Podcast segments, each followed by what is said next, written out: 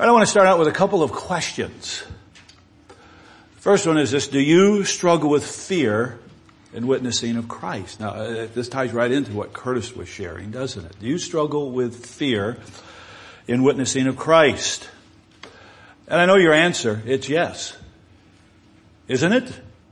Yeah, we struggle with fear. So, second question, have you ever failed to speak of Christ because of fear? Have you ever failed to speak of Christ because of your fear? Maybe it was at work, around the break room table, or with a neighbor over the fence. Or if you're a student here at school, or possibly with a family member. It can be really tough with family members, can it? do, I speak up? How do I speak up? The conversation comes around to spiritual things and because of fear, you fail to speak of Christ. Am I dealing with a topic this morning? Is our passage dealing with a topic that's relevant to your life? Yeah. Fear, fear all kinds of fear. Uh, rejection. You know, they're not gonna like me. They're, they're gonna think I'm some sort of freak or some religious freak. Uh, the unknown. I don't know what, what they're going to say, where this conversation is going to take us. It might be confrontation. They might actually say some mean things to me. Embarrassment, tongue-tied, saying the wrong thing, finding the right time. Sometimes we struggle with that. When's the right time? You've been there, haven't you? You, you have this prompting to share and, and yet is this the right time? Do I speak up now? And, and we struggle with those things. I want to make you a promise. Alright? That our passage today, if applied by you, will help you overcome fear in your witnessing. I promise it. No, I have to grapple with the passage and understand it and apply it. Not just the hearing of the word, but the doing of the word. But I make a promise that if you apply what we find in our passage today as we look at Peter and John, as they are persecuted in sharing their faith, if we apply it, it will help us deal with our fear. So open your Bibles to Acts chapter 4. We're going to look at the first 22 verses, the most of the chapter. And my message is simply titled, Overcoming Fear in Witnessing of Christ. Overcoming fear in witnessing of Christ. I know the topic is relevant. Uh, I, I, struggle with it, you struggle with it, so let's just throw that out there. It's like, alright, what can we learn from Peter and John as they stand trial before the Sanhedrin? So let's talk about context. We want to get our bearings. At the end of chapter 2, we are given a snapshot of the early church in its early days. When we go to chapter 2 verse 42 all the time, they were continually devoting themselves to apostles teaching, fellowship, breaking of bread, which is the exalting of Christ, and prayer. And so we're told the priorities of the early church. And after Luke states them, he gives further explanation. So notice chapter 2 verse 43. Everyone kept feeling a sense of awe and many wonders and signs were taking place through the apostles. So the apostles are performing signs and wonders that validate their proclamation of Jesus Christ. And in chapter 3 we are given a specific sign. Chapter 2, Luke simply alludes to the fact that they were doing them. Well now in chapter 3 we are given one of those signs and wonders. That's where we were two weeks ago.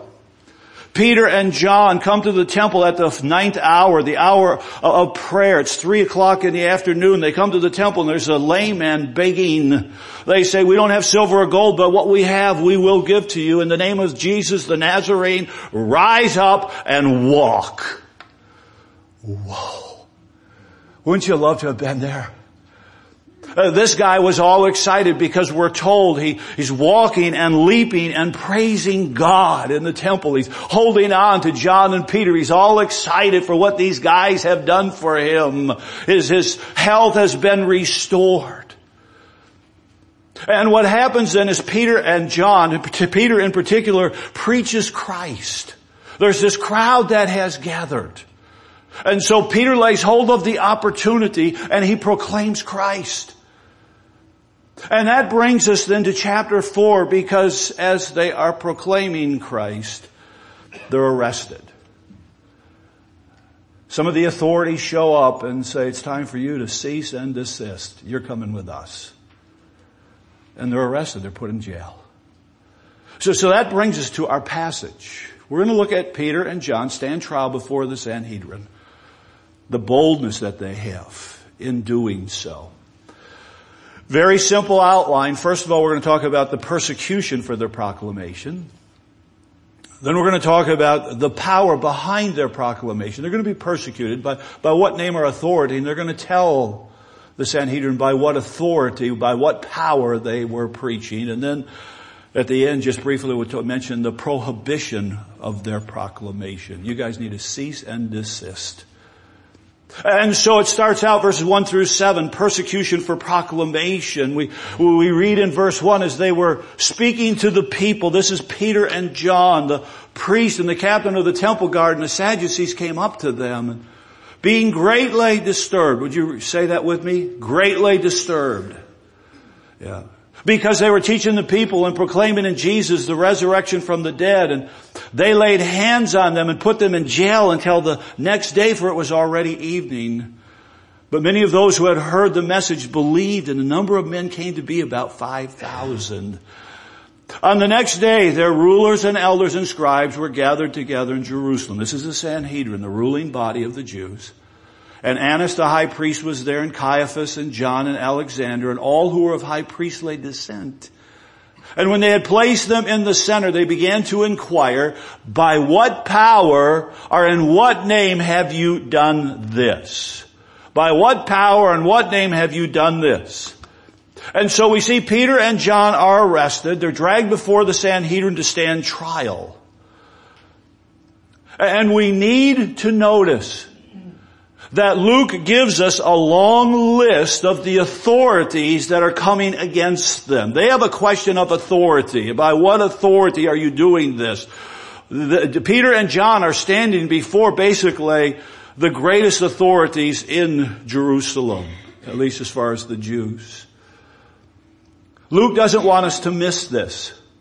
So he lists some 11, I believe, 10 or 11 entities Verse 1, the priests were there. Josephus tells us that there were 20,000 Levitical priests broken down into 24 divisions, each in rotation serving two weeks a year. So they were really the leaders at the temple in, in a sense, practically speaking. And so they're bothered that these two guys are starting to proclaim Christ, right? Who do you think you are? Our role. We're the intermediaries between God and man. The captain of the temple guard, he was second in authority only to the high priest. This was a very important person. Then Luke tells us the Sadducees were there. They're a powerful sect in Judaism. The high priest was a Sadducee. Many of them were wealthy landowners. There were the aristocracy. They were the wealthy men of their community. They were theological liberals, we could say. They denied all but the first five books of the Old Testament, only held to the first five books of the Pentateuch. They denied a resurrection from the dead. What were Peter and John proclaiming? The resurrection of the dead. And the Sadducees are greatly disturbed by their proclamation. So that's just verse 1. And verses 5 and 6, Luke lists others coming against Peter and John, these authorities, the Sanhedrin.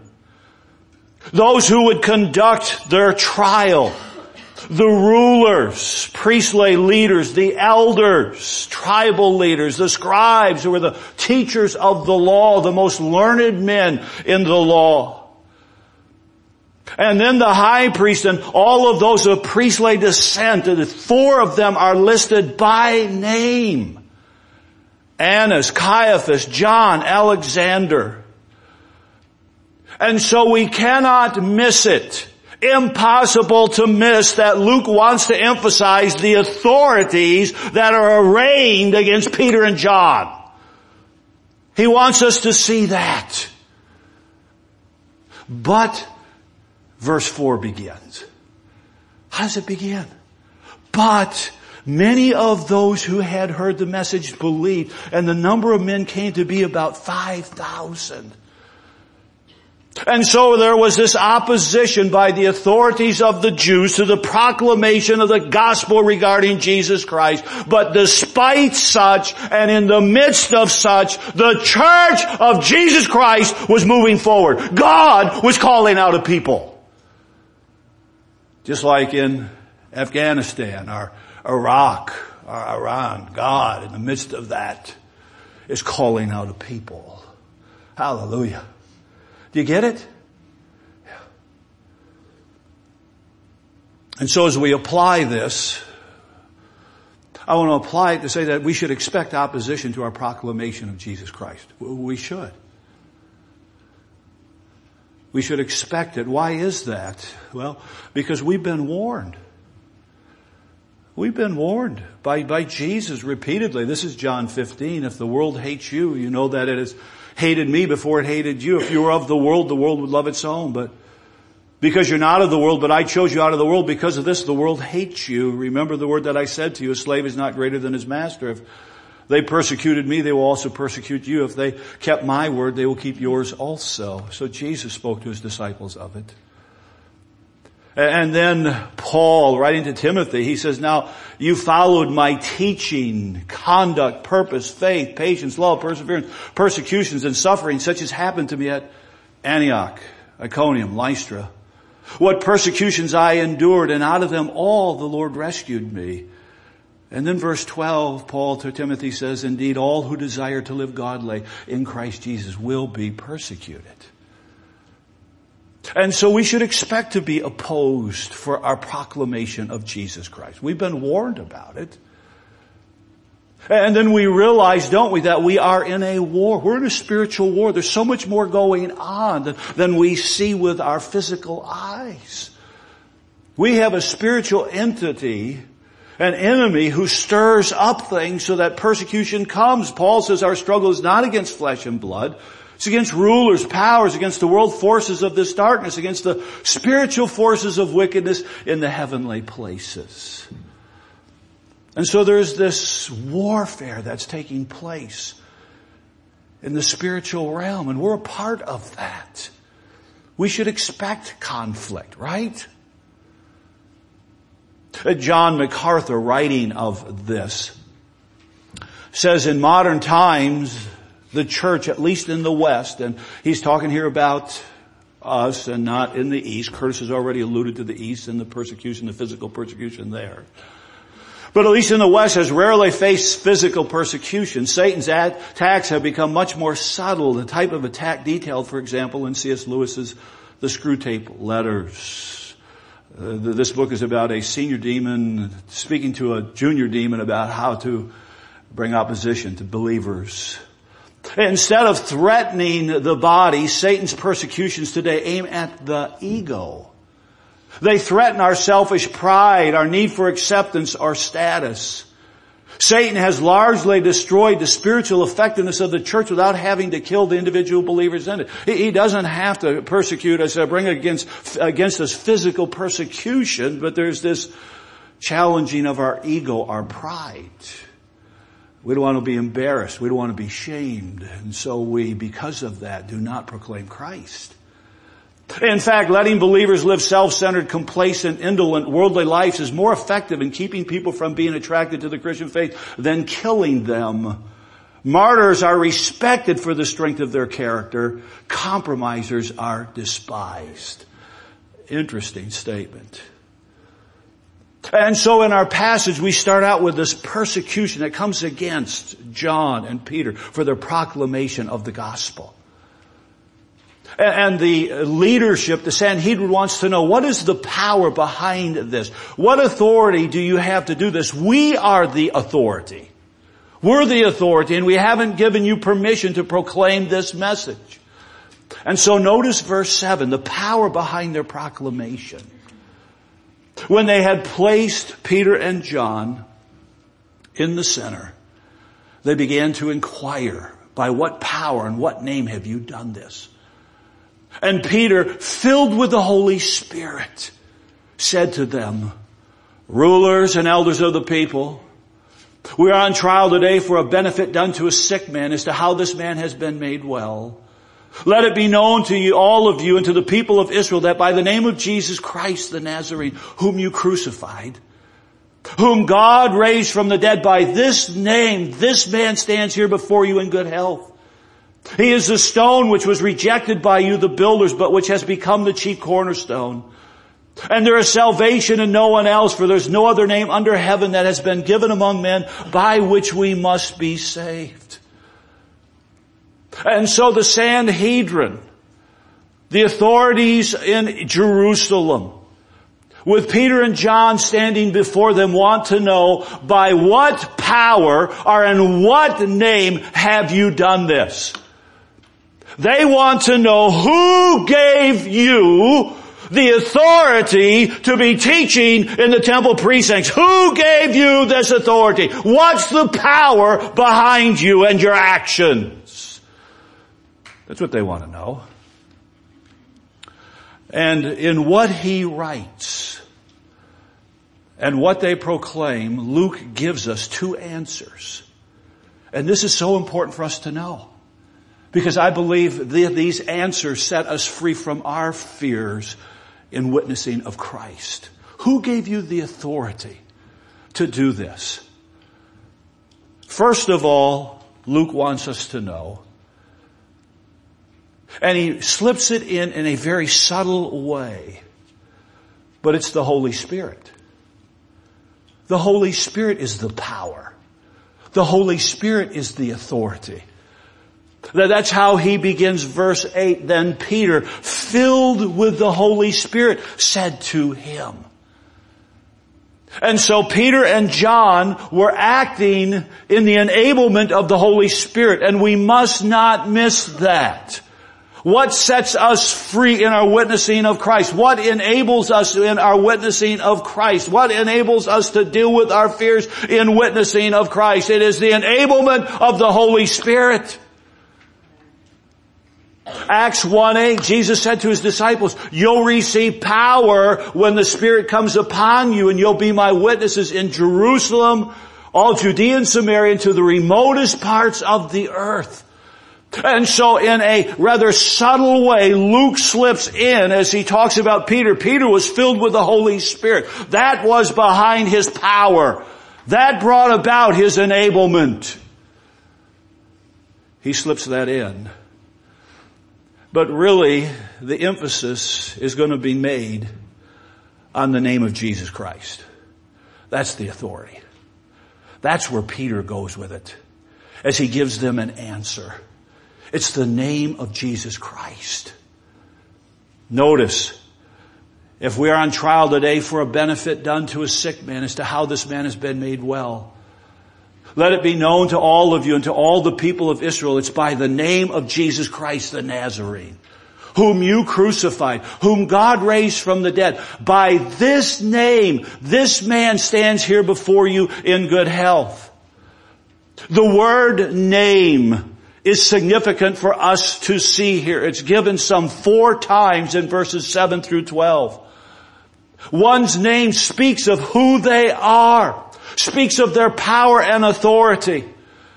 And so Peter and John make it known that they were acting under the authority of Jesus Christ. They were acting in light of the power of Jesus Christ. They were demonstrating through their actions who Jesus is. He is the Son of God who died but was raised from the dead and has been exalted to the right hand of the Father and has poured out the Spirit.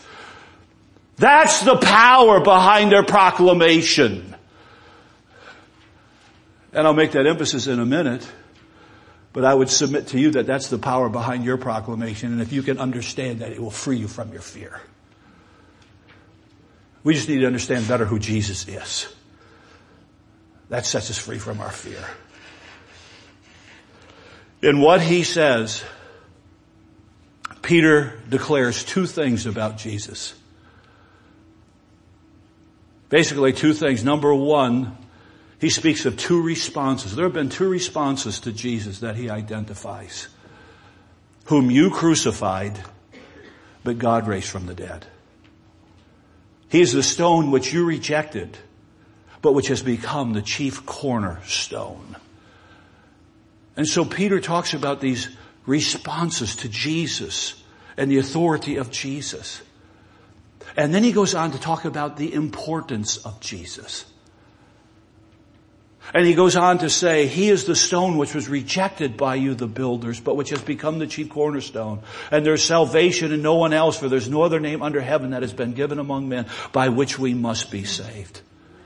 So he speaks of the importance of Jesus, who Jesus is, and the importance of who he is. He's the chief cornerstone rejected by you, but God's chief cornerstone. He is the, st- the stone that was placed really at the corner of the building, anchoring it. The chief cornerstone was the most significant stone in a structure.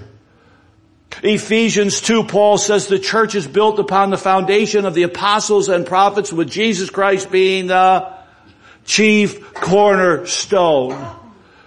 And so they're proclaiming to the Sanhedrin and the authorities that they're standing before that Jesus is the one upon whom the work of God as it is moving forward is built. Oh, that's who He is. That's the authority behind our proclamation. See, it's all, it has to do with this idea of authority, authority. We're the authority. What's your authority? And they're saying it's Jesus. You need to understand who Jesus is. That's what they're doing. And then they proclaim verse 12. There's salvation in no one else, for there's no other name under heaven that has been given among men by which we must be saved. What a declaration to be making in that context as they stand before the Sanhedrin who Peter had just accused them of rejecting Christ and crucifying Christ. And after making that declaration, he says to them, there's salvation in no one else, for there's no other name given among men by which we must be saved. Talk about boldness. Yeah. So they declare to the Sanhedrin, the rejectors of Christ, you either come to God through Christ or you don't come at all. You either build on Christ or you build in error. Steve Gare in his commentary says this, this declaration teaches in indisputable terms that Jesus is God's exclusive means of salvation, our deliverance. Along with Jesus' own statement referencing as being the way, the truth, and the life, and no one coming to the Father except through Him, John 14. This is without question the most audacious statement on the exclusivity of Jesus imaginable. Jesus is not one way or a way to God. He is the only way. No one, no Jew, no matter how observant, can be saved apart from Jesus without exception. And then he talks about the context. Consider that Peter was addressing the most orthodox, stringently observant Jews of his day, the most punctilious, devout, and educated adherents to the Torah of their generation.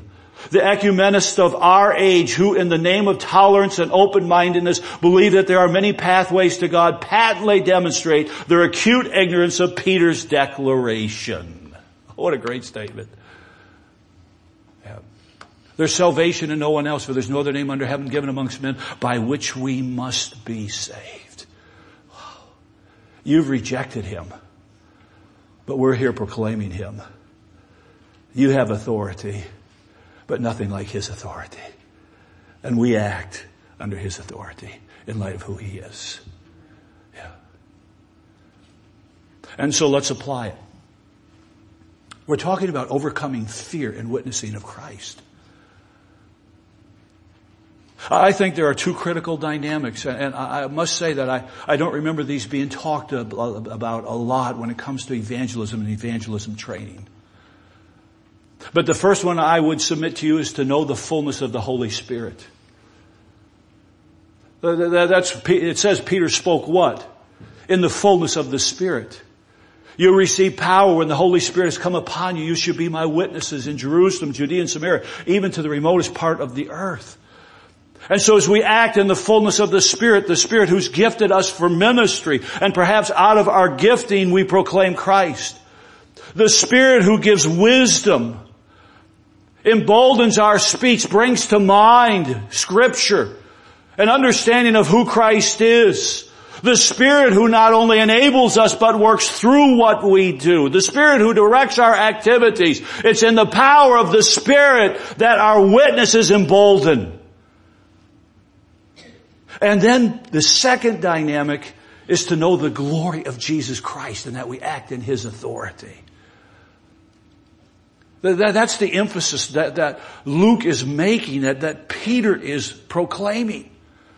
By what authority? Why are you doing this? And he proclaims Christ. And then verse 13 is very interesting as they observed the confidence of Peter and John and understood that they were uneducated and untrained men. They were amazed and began to recognize them as having been with Jesus. Being with Jesus will transform your witness. Coming to understand who Jesus is will transform your witness. Coming to understand the glory and magnificence of our Lord Jesus Christ will set you free from your fear of witnessing. It may not be that your knees may knock a little bit, but that the glory of who Jesus is will embolden you to speak up for Him. Because we go with His authority. We go under the glory of who He is. And probably what makes us fearful in our witness is that our Jesus is too small.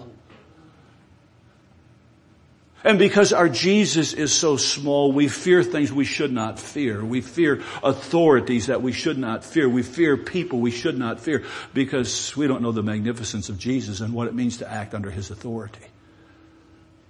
Wow.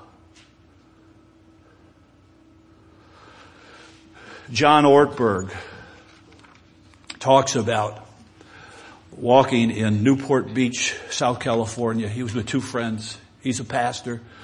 Uh, another pastor's with him and then an elder from their church. So these are the leaders in this, from this particular church, at least some of the leaders. And they're walking and they go past a bar and there's this fight in the bar. And it breaks out into the streets. Right? And there's these three guys beating another guy up. So here this is all unfolding before these three church leaders and they realize that they probably ought to try to do something. And so he, he, he says this, we knew we had to do something, so we went over to break up the fight. I don't think we were very intimidating. All we did was walk over and say, hey you guys, cut that out. he says, it didn't do much good. Hey, you guys need to stop. Please? You gotta stop beating on him. Didn't help. And then all of a sudden he says the, these guys had this look of fear. These guys were beating up this single individual, had this look of fear and they kind of slinked off and away and, and, and Ortberg's wondering what happened until he turned around. And he said, out of the bar, from the bar came, he says, the biggest man I think I've ever seen six feet, seven inches tall, something like that, maybe 300 pounds, maybe 200, 2, percent body fat, just huge. He says, we called him Bubba. Not to his face, but afterwards when we talked about him, we called him Bubba. This is a true Bubba. And then he says this, Bubba didn't say a word. He just stood there and flexed. You could tell he was hoping they would try and have a go at him. And, and all of a sudden my attitude was transformed. And I said to those guys, you better not catch us, us catch you coming around here again. I was a different person because I had a great big bubba. I was ready to confront with resolve and firmness. I was released from anxiety and fear. I was filled with boldness and confidence. I was ready to help somebody that needed helping. I was ready to serve where serving was required. Why? Because I had a great big bubba. I was convinced I was not alone. I was safe. Brothers and sisters, that's the message I'm proclaiming to you this morning. That was Peter and John in the temple. That was Jesus Christ. They understood the glory of who Jesus was. Who glory, the glory of who Jesus is. And in light of who He is, there was this boldness in expression because they realized Jesus is the chief cornerstone. That Jesus is the only way back to the Father. And so out of that understanding of who Jesus is and the authority He had given to them, He said, all authority in heaven and on earth has been given to me. Go therefore and make disciples. And so it's in light of who Jesus is that they were bold. You see it? Do you see it in our passage? The persecution that came against them, all the authorities arrayed against them. Luke wants us to see that. He purposefully lists them all. And in the midst of all of that, as they're pointing their long bony fingers at them, yeah, by what authority? With confidence they proclaim, Jesus Christ. Jesus Christ. That's the authority. Yeah. Oh, you crucified him. God raised him from the dead. You rejected him as the cornerstone. But he is indeed God's cornerstone upon which he's building his edifice, the church. Wow. Amen. Final section. They're going to speak up and they're going to say, you guys got to quit. Weekly. you guys got to quit. Notice, as they observed the confidence of Peter and John and understood that they were uneducated, untrained men, they were amazed and began to recognize them as having been with Jesus. And seeing the man who had been healed standing with them, they had nothing to say in reply, but when they had ordered them to leave the council, they began to confer with one another, saying, What shall we do with these men? For the fact that a noteworthy miracle has taken place through them is apparent to all who live in Jerusalem, and we can't deny it. But so that it will not spread any further among the people, let us warn them to speak no longer to any man in this name. And when they had summoned them, they commanded them not to speak or teach in all, at all in the name of Jesus. But Peter and John answered and said to them, Whether it's right in the sight of God to give heed to you rather than to God, you be the judge. For we cannot stop speaking about what we have seen and heard. And when they had threatened them further, they let them go, finding no basis upon which to punish them, and on account of the people, because they were all glorifying God for what had happened. For the man was more than 40 years old on whom this miracle of healing had been performed. And so the Sanhedrin, trying to gather some boldness, tells them they need to stop. They need to cease and desist from preaching and teaching in Jesus' name. And what is their response? Peter and John answered and said to them, whether it's right in the sight of God to give heed to you rather than to God, you be the judge, for we can't stop speaking about what we've seen and heard.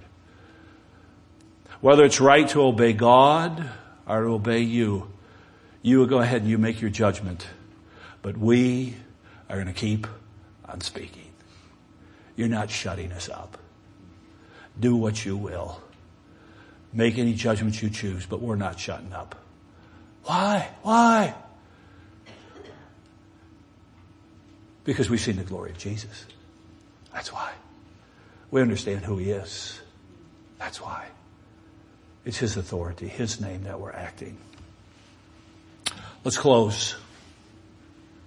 Let's drive this all a little bit further into our minds, into our hearts. The Andy Griffith Show. Stephen was telling me, I don't see Stephen here, that I think he's watched all the episodes, most of them. How many of us like Andy Griffith? Yeah, it, it, it's kind of fun TV. How TV used to be. And there's this episode where Andy's out of town. And so Barney's in charge. And so he deputizes Gomer. You know, Gomer's an auto mechanic.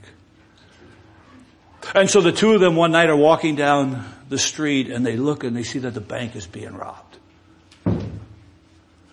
They duck behind a car. They're scared. They don't know what to do. And, and after a while, evidently Gomer looks at Barney. He says, Shazam!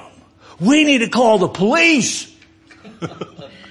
and Barney, exasperated, shouts back. He says, we are the police. Police. We gotta do something. Let me get my bullet. right? Right? One bullet in his pocket. Yeah. We look at our culture and we say somebody's got to do something. I know you do. You look at the direction our culture is going and what's happening, our moral slide, our pluralism, and we say, you know, somebody's got to do something. Well, you know what? You're the somebody. You. Me. We're the ones who are salt and light. We're the ones who need an emboldened witness so that we'll speak up in different settings as the opportunity avails itself and we speak up. Why? Why? Because we know and experience the fullness of the Spirit and we act under the authority of Jesus Christ and we speak up Then as we see in Acts 4, there was opposition. But we read in verse 4, but the Lord was adding to their number. And as we speak up with an emboldened witness, I believe we will see God work in more and more significant ways. Can I hear an amen? It's you. And it's, it's us this holiday season, opportunities. Uh, I've got questions for you in your notes, and the last one says, "Are you working your three, two, one as we move toward, forward towards Christmas Eve?" Just, just as simple as can be. And I experience the same challenge you do. I've got to be working on my three, two, one. I'm praying for some people, looking for opportunities to do good, and then in boldness, and I'm not sure how bold, much boldness it takes to give them an invite and say, "Hey, special Christmas Eve service on the 24th at our church. Would you join me and be my friend?" Wow. Father, we give you praise. There's a lot in this passage. We thank you for examples of men like Peter and John who knew the glory of Jesus. And because of their understanding, fearlessly proclaimed him when all the authorities of Jerusalem were arrayed against them. Father, we'll probably never face that kind of opposition. We face people who may call us weird or religious freaks, question our message. Oh, but Father, may we be people who are bold because we realize who Jesus is. That, that's it. And we walk in the fullness of your Spirit. And then we realize that uh, somebody has to do something, and we're the somebody. We've been commissioned. All authority on heaven and earth has been given to me. Go therefore and make disciples of all nations, baptize them in the name of the Father, Son, and Holy Spirit. Teach them to obey all that I have commanded you, and lo, I'll be with you to the end of the age. Father, may we in boldness go out under the authority of Jesus Christ. Help us to understand that authority for our lives, the fullness of your Spirit for our lives. And it's in Jesus' name we pray.